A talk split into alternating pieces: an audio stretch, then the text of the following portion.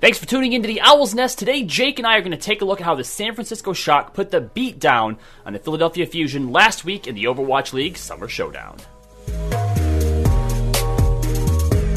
Welcome back to our regulars, and hello to any new viewers. If this is your first time visiting the Owl's Nest, make sure you hit that subscribe button and like the video. Of course, along with me, as always, is Jake Lyon. And uh, Jake, we're just going to jump right into it here. We thought that this match against the San Francisco Shock and the Philadelphia Infusion was going to be one for the ages. Two Titans duking it out against one another, two of the top seeded teams in the league.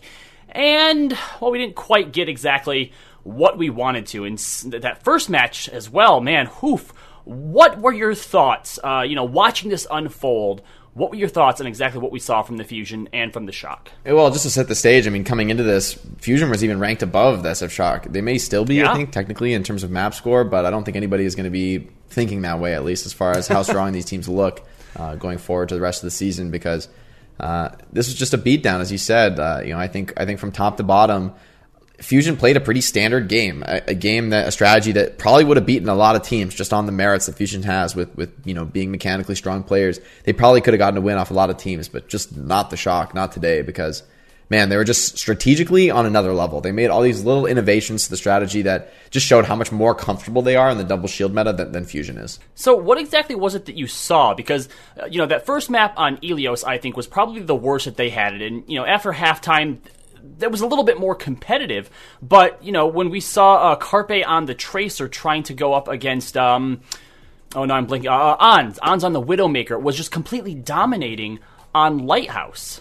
Yeah, you know, I think um, Carpe and Heesu are incredibly good players, but Striker and Ons are are even better in my eyes. Like these are you're talking about the very best players in the league, so it's very hard to make those distinctions.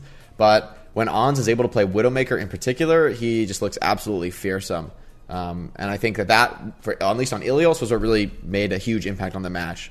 Uh, on Lighthouse, the mid fight maybe is a little risky to play Widowmaker, but Shock, they make it work. They get the mid fight. But from that point on, uh, there was never a, a, moment of Lighthouse that was in contention because On's just on that unstoppable high ground. Nobody can get to him. Fusion just did not have an answer for the Widow pick in that circumstance, and they never retook point, which is pretty rare on Koth. Usually, you at least cap point when the enemy gets to 99 usually there's that well, tempo swing, but it wasn't there if, for if, Fusion. Yeah, and if, if I remember correctly, I think the only person from the Philadelphia Fusion's team that actually touched the point on Lighthouse was Bob. Yeah, that doesn't surprise me. I mean, there's no point really in, in going early point pressure in that comp because it's not really going to get you anything except another Tracer fighting you, probably with more resources.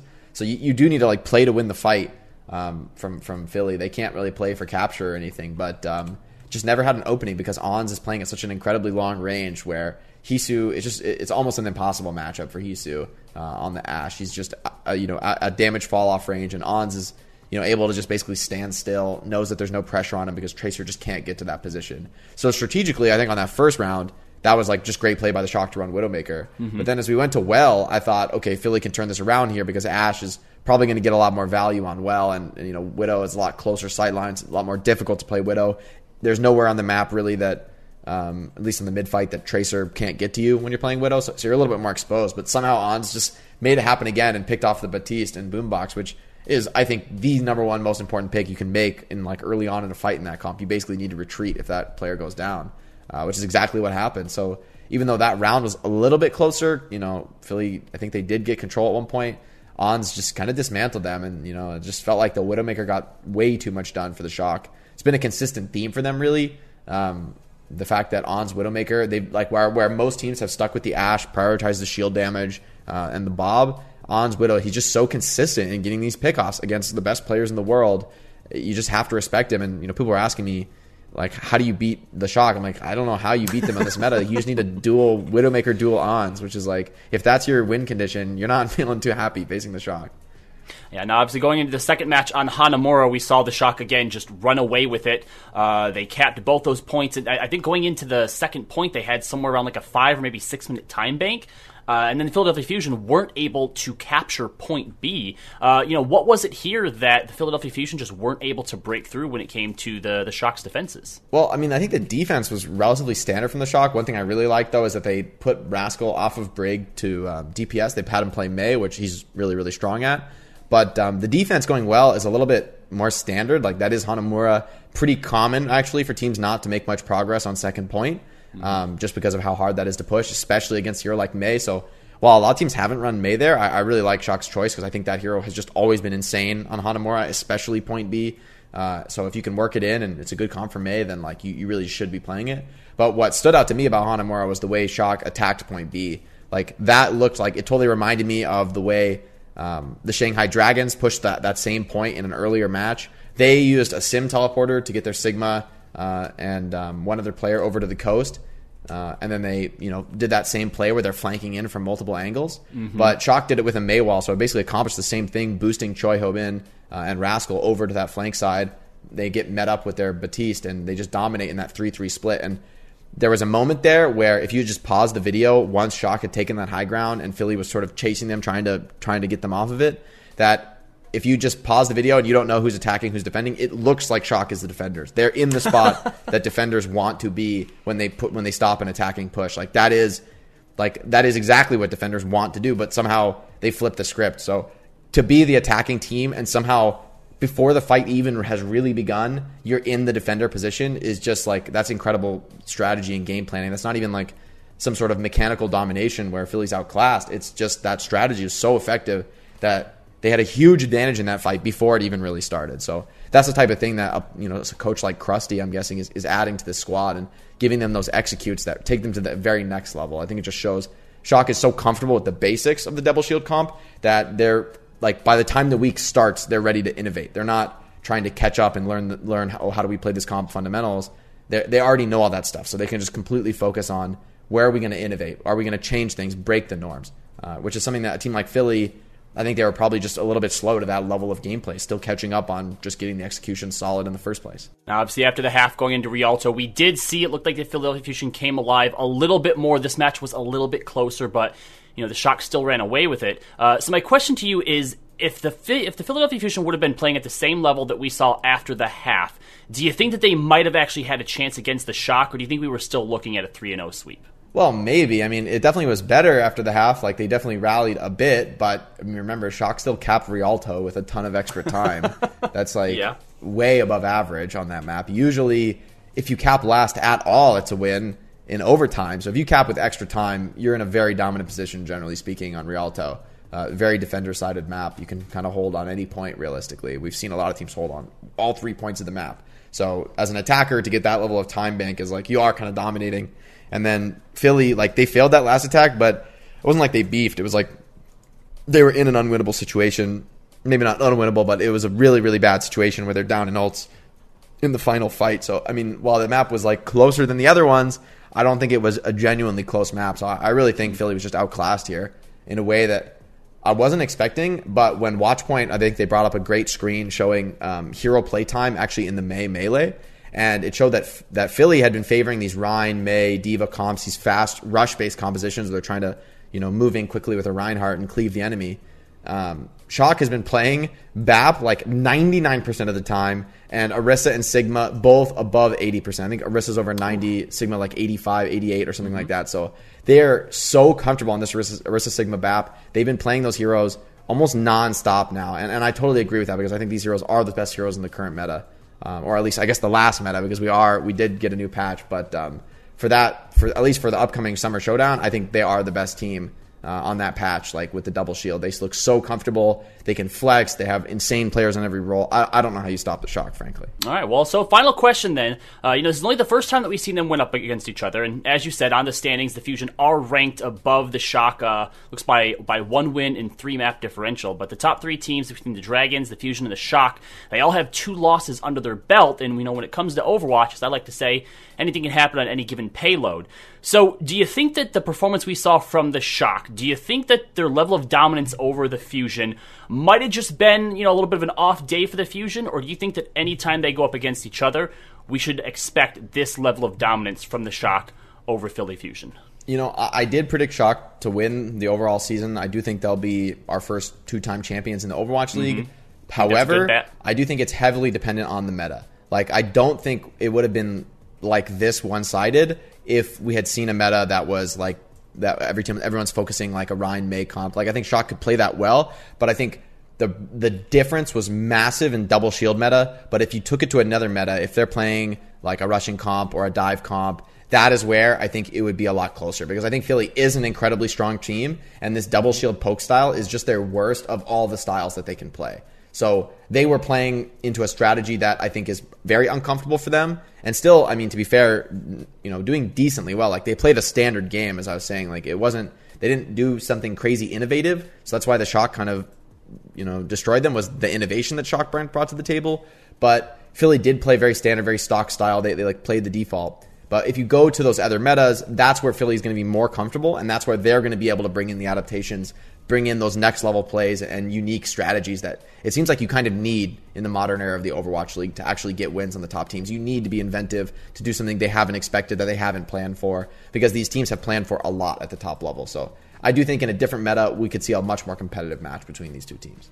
All right, well, that's going to be it for today's Owl's Nest guides. Make sure you check out our other videos here on the channel. Last week, we talked about the dominance of the Widowmaker Tracer meta in the APAC region, something that we saw a little bit of once hero pools went away for the Summer Showdown. And keep your eyes open through the weekend as we highlight some of the DPS players' performance in the Summer Showdown and talk a bit about the Baptiste and Brigitte healer meta. Otherwise, visit checkpointxp.com for wealth of other content, video, and otherwise. And if you haven't already, Make sure you're following Jake. That's Jake OW on Twitter and uh, YouTube, and Jake underscore OW on Twitch. Until next time, guys, stay on the payload.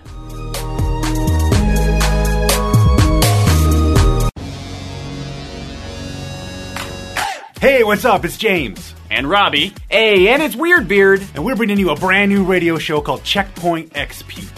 You don't have to be an expert, even though I am, and we're here to give you everything you need to know about the world of video games. Interviews from the biggest professionals and your everyday gamers, we've got you covered at Checkpoint XP. Whether you're a professional player or somebody who hasn't played in a while, we have something for everybody. Hang out with us at Checkpoint XP every single week on your radio. Find out where we're playing in your hometown at our website, checkpointxp.com. So if you're looking to have some fun and talk about video games, we got the rundowns for things that matter to you. Checkpoint, Checkpoint XP, your home for esports and gaming. You got it that time. Yes. Nailed it.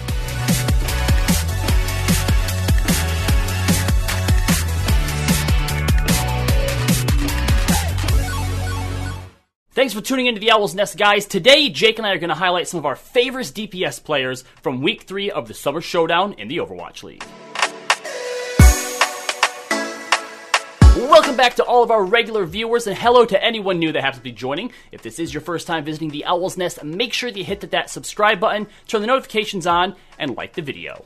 So, Jake, uh, the other day we talked about the dominance of uh, the San Francisco Shock over the Philadelphia Fusion, but today I wanted to take a look a little bit at one of the shock players, but also at a few of the other players. Some of the standout performances that we saw through week three of the summer showdown. And I'm going to start with one of my favorite, one of my favorite players, favorite teams. Know there's a little soft spot in your heart for them as well. But Danteh of the Houston Outlaws, uh, specifically his tracer play last week was absolutely phenomenal. And uh, I wanted you to maybe help highlight a little bit of what made his tracer play so unique and what we saw. I mean, he got a lot of multi pulse bomb kills, uh, doing something that I think that the casual viewer may not have noticed, but uh, you know the casters at the time had pointed out to us. Yeah, you know, I think Danteh, he's just a player with really great fundamentals on Tracer uh, and, and, great awareness. I think one of the things I always see Danteh doing when I watch his POVs is he's always focused on like getting a good perspective on the fight. He's making sure that he actually gets a vision on the important players. So if he scouts the enemy Tracer flanking, he's going to be ready to counter peel and, and fight in, in his own backline, which generally is really advantageous for your Tracer, which you know, there were a couple fights where starting the fight that way, bullying out the other tracer, whether he gets the kill or just sends her running, then allows him to go hunt those backliners down with one less threat to worry about in the opposing tracer. So I think he has a great balance of that defensive and aggressive style, and that's what leads to these big cleanup fights where he's just racking up the kills. Like, of course, he has the mechanics to do that stuff, but he doesn't force it. He doesn't like try to make that happen instantly at the start of the fight uh, and go for some hero play. He sets his team up really well to succeed, and then sort of the cleanup comes from there. So I think that just shows for any Tracer player out there that those strategic fundamentals have to come first, and then you know if you have those strong mechanics, that'll be followed by big plays where, where you're cleaning up. But uh, regardless of your skill level, I think it's definitely smart to play like Danteh. Like get that vision of the field, make sure you play, you know, clean up those defensive moments where you have a big advantage first, then look for the big aggressive plays uh, unless the situation is super desperate. So um, you know, I think definitely props to Danteh for having that diverse style. He's not a player who I think of as aggressive. He's not a player who I think of as passive. He he knows how to like go back and forth between those styles and be unpredictable. Mm-hmm. Some of the great plays that we saw from him, obviously uh, in combination with hydration on the Orisa, was the halt into the pulse bomb kills, which, you know, Danteh was throwing the pulse bombs onto the floor as opposed to attaching them to someone. And one of the casters had mentioned that they thought that might be purposeful because if you just throw it on the floor as opposed to attaching it to the Baptiste, you don't get that stuck notification that immediately calls out the uh, the immortality field. Can you comment on that uh, as, a, as a strategy? Yeah, it definitely is smart, uh, especially because Bap might not realize, uh, you know, where he needs to drone. If he's not halted, he might drone for himself, um, or or just miss the drone altogether because it's it's much easier to just look straight down, drop the drone at your feet. Very very consistent way to survive the pulse bomb. That's what people do when they get stuck. But um, you know, with that halt in play, you're putting it on the floor. It's actually now like an aiming game for the BAP. He has to react quickly and put the drone in the right spot, not just look straight down, easy mode when when you're stuck yourself. So I think what that does is just make it make the BAP's job a lot more difficult. Whereas we've seen a ton of Tracer's pulse bomb just countered out by the drone. I think that sort of little adaptation, especially with Hydration's pull timing, that he's doing it nice and late. So it's pulling people in right as the pulse, bomb is detonating. There's no time to think if you're the BAP. You have to be almost ahead of the curve as far as the pulse bomb goes and the halt goes. Um, it definitely makes the enemy's job harder, which is like that's classic good Overwatch, right? Don't make the enemy's job easy. Give them any sort of distraction or complication that you can and it's a nice little innovation on a play that we've seen a lot. We've seen a lot of combos in the similar vein. Um, you know, something like Meteor Strike on on the um, Sigma's Gravitic Flux or on a Halt, uh, and the same principle applies, right? Just trying to um, make it more difficult for the enemy Baptiste, give him a tougher job than just looking down and pressing E. So another one of the standout players that uh, had really caught my attention, Sparkle, um, the Paris Eternal, obviously has a deep hero pool, but specifically, I wanted to focus on some of his Genji play uh, from this past week. Um, what can you tell us about what made his Genji so successful? I mean, he it's like he was constantly in the thick of it, and you know, as someone who wishes they were a better Genji than they were, uh, I find myself eating dirt a lot more often, and it just seemed like he was always alive, no matter what the other team threw at him. That he was always in there, dashing through and picking up kill after kill after kill. I think one of the things that separates Sparkle and really the other top Genjis of the Overwatch League is that they go beyond the, the traditional playstyle of Genji, which is basically farm the blade, use the blade, uh, and just trying to have a fast farm speed and then win fights with the actual ultimate. Sparkle has the fundamentals and the confidence to just make plays without the ultimate, which ultimately I think really is what defines a great Genji. That they're not limited towards the ultimate. Like, uh, you know, to be fair, it is a lot more straightforward to use like a nano blade, let's say, to, to clean mm-hmm. up a fight. But if you're winning fights without committing that ultimate combo, then you're setting yourself up not just to win a point off that combo, but to win the map, to snowball people before they have counter ultimates, before they have the proper responses to Nanoblade, uh, which is really how you turn uh, what could just be like a strong moment in the, in the match, a strong fight in the match, to actually the game winning play. Uh, is that you're able to conserve your ultimate by winning fights without of it. Um, so I think it's really Sparkle just has great fundamentals uh, on the Genji. I think I think we saw that even before the Genji buffs came through, uh, where yeah. Sparkle still had a great performance on Genji, still did a lot without the Nano Blade. Like that to me is when I when I see that I know somebody's going to be a top Genji player because the discipline to to hold the blade and win fights without it is what allows you to beat out those top teams that are going to also be conservative with their ultimates, also waiting for maximum value. Uh, the fact that Sparkle doesn't need to commit the blade necessarily, that he can have a great performance without it, uh, it just sets his team up for big ultimate advantages later in the game. Uh, especially especially as regards like these fast dive comps where the the blade really is the most important ultimate. Generally, you're farming nano faster than you're farming blade. So if a Genji uses blade, that's a big deal. It's going to slow you down a lot for the coming fights. So I think Sparkle's conservative playstyle with that ultimate gives his team a big advantage in the long run, makes the other team struggle to use their ultimates optimally because they're so worried about the blade that could come out at any moment. Yeah, I forget who they were going up against, uh, but I believe this was in week one or week two of the Summer Showdown. But just what you were talking about, he had pulled out the blade, got nano boosted. The opposing enemy, Ana, actually slept him, didn't get to use the blade, and still ended up getting four kills off of it. You were actually casting that match, if I, I remember correctly. Boston, I think it was Myeonbong or something. It might have been, yeah, yeah, sure, yeah. But, but uh, Either way, love to see Sparkle on just about anything that he plays. And uh, going into our final pick for uh, one of the best DPS players that we saw, that was going to be Ons and his performance on Widowmaker. Now, you got to instill a little bit of the virtues of Ons' play in uh, the video that we did just the other day oh, excuse me, uh, talking about their uh, uh, the Shock's dominance over the Philadelphia Fusion. But you know, what is it that you think makes Ons stand out amongst the other Widowmakers in the league? I mean, Widowmaker is one of those heroes where, like, of course you can analyze it and think about how Ons has great positioning, which he does. You know, he, he tends to play very defensively, position himself on the map so that it's hard for the enemy flankers to pressure him. He can set himself up for a pure Widow duel where all he has to do is win that duel. But it's one thing to set yourself up for that, and it's another thing to be as consistent as Ons is in finding the pickoffs. I mean, this guy does not stop. He hits freakish shots that you just like don't think he's going to hit. He plays these really tight angles that I wouldn't even consider playing a Widowmaker because I know I just won't hit the shots on those tight angles. I know it's just too hard. There's literally no point for me to do that. But Ons plays those angles and finds the kills, and I'm just watching him play, and I'm thinking like, okay, there's no way. Like this angle is so conservative, so safe. The shot is so difficult like like why are you even here? But of course he hits the headshot and gets the kill, and it's just like man, this this is like perfect play. If you have mechanics on that level, you enable this playstyle on Widowmaker that is so safe and smart that you're you're just enabling your team to not worry about you. And what that does is it lets the shock get super aggressive as a group of five, and they just have confidence that Ons is going to make work with that space, and and he does every single time. So. Uh, I mean, I think for Ons and Striker to be playing Widow and Tracer is truly terrifying. Like these are like when I think of best Widowmaker, best Tracer, I'm not a fan of like really decreeing who's the best because uh, I don't. I think it does matter a lot on patch. But man, Ons and Striker, Widow Tracer, like I, I cannot think of a better duo with better synergy and team coordination than those two. So if you're looking to learn those heroes, like watch their POVs because these guys are really insanely good at what they do. Right. Danteh, Sparkle, and Ons, anytime they happen to be on the stage, they tend to be popping off. That's going to be all the time that we have for today's video. Make sure you check out our other videos. Yesterday we talked about the San Francisco Shock and their dominance over the Philadelphia Fusion. And keep your eyes open for our next video explaining the Baptiste and Brigitte healer meta and why it's so popular. Otherwise, head on over to checkpointxp.com for a wealth of other content, video and otherwise. And if you haven't already, make sure that you're following Jake. That's Jake OW over on Twitter and YouTube, and Jake underscore OW on Twitch. Until next time, stay on the payload.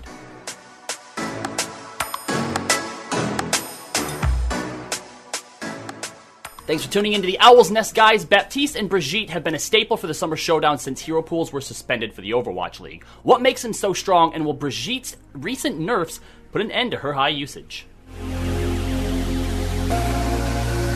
Welcome back to all of our regular viewers, and hello to any new uh, newbies that are uh, uh, tuning in here with us. If this is your first time visiting the Owl's Nest, make sure you hit the subscribe button and like that video. So, Jake, uh, I know that you love talking about the meta, and uh, once again, class will be in session as we bring out Professor Jake to explain to us why the Baptiste and Brigitte meta specifically seems to have been so strong and so dominant this past week in the Overwatch League Summer Showdown. Uh, I mean, obviously, you know, all the heroes except maybe Mercy have very, very powerful abilities, whether it's Zenyatta's Discord Orb, the speed from Lucio, or the anti grenade, uh, the anti heal grenade that Ana has. But what is it about the synergy between Baptiste and Brigitte that makes them so good? I think the key strength of these heroes, at least uh, you know in the current patch for the Overwatch League, um, before those brig nerfs do come in, is the fact that they're not so dependent on their ultimates. Like a lot of supports are highly dependent on their ultimates, so that's going to be like Lucio and Zenyatta. I would say are the worst defenders of that, where their really strong defensive utility primarily comes from their ultimates, and then they offer more utility and damage in other circumstances.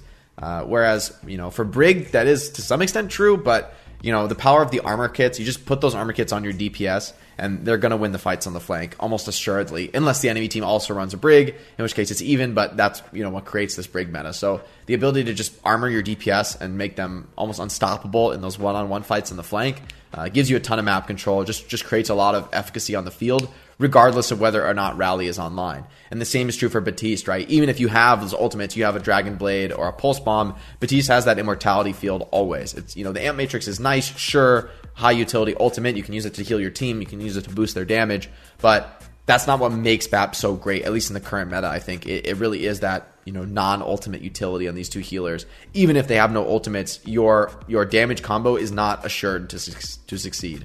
So you had mentioned that the the Brigitte nerfs obviously are coming through. Uh, we have a nerf to where her armor packs no longer overheal and give you the armor that you talked about, which is great for the flankers. Uh, she also got a, a small buff, 50 uh, health onto her shield, regens a little bit slower, and takes longer to start regenning. How how much do you think that's going to affect her usage? Do you think that she's now on the out as one of the main healers in the meta? I definitely think she won't be in the dominant position she is now. Like in the net, this is a pretty significant nerf.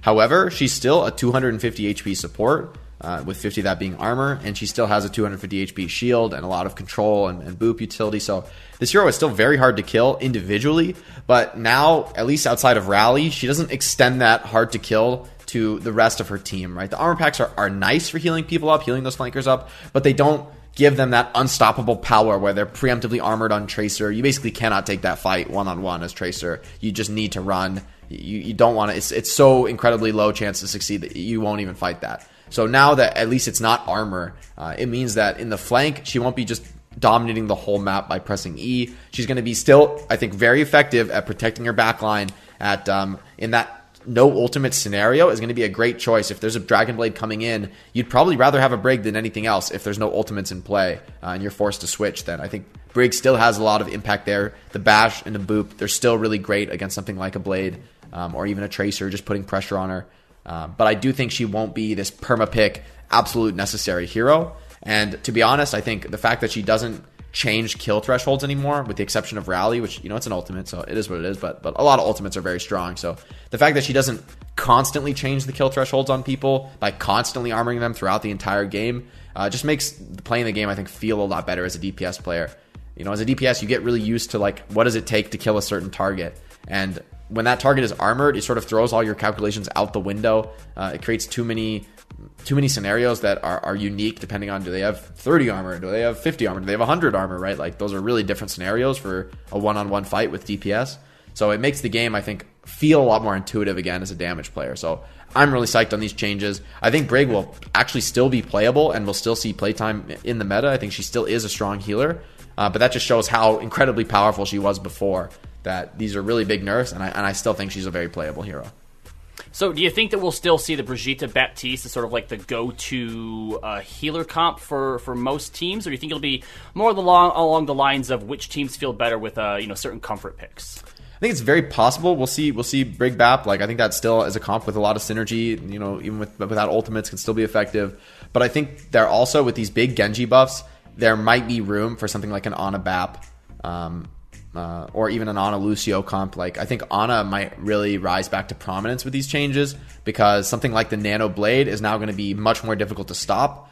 Not only really because the Nano Blade is better, but because Brig no longer dominates the flank like she used to. Um, so it's actually worth running a hero like Ana because Genji's going to get value without the Nano Blade. It's going to be a lot easier. Before fighting armored targets, very difficult on Genji. You're really reliant on quickly bursting somebody down so that you can get that dash reset and Brig could oftentimes throw a wrench in that plan.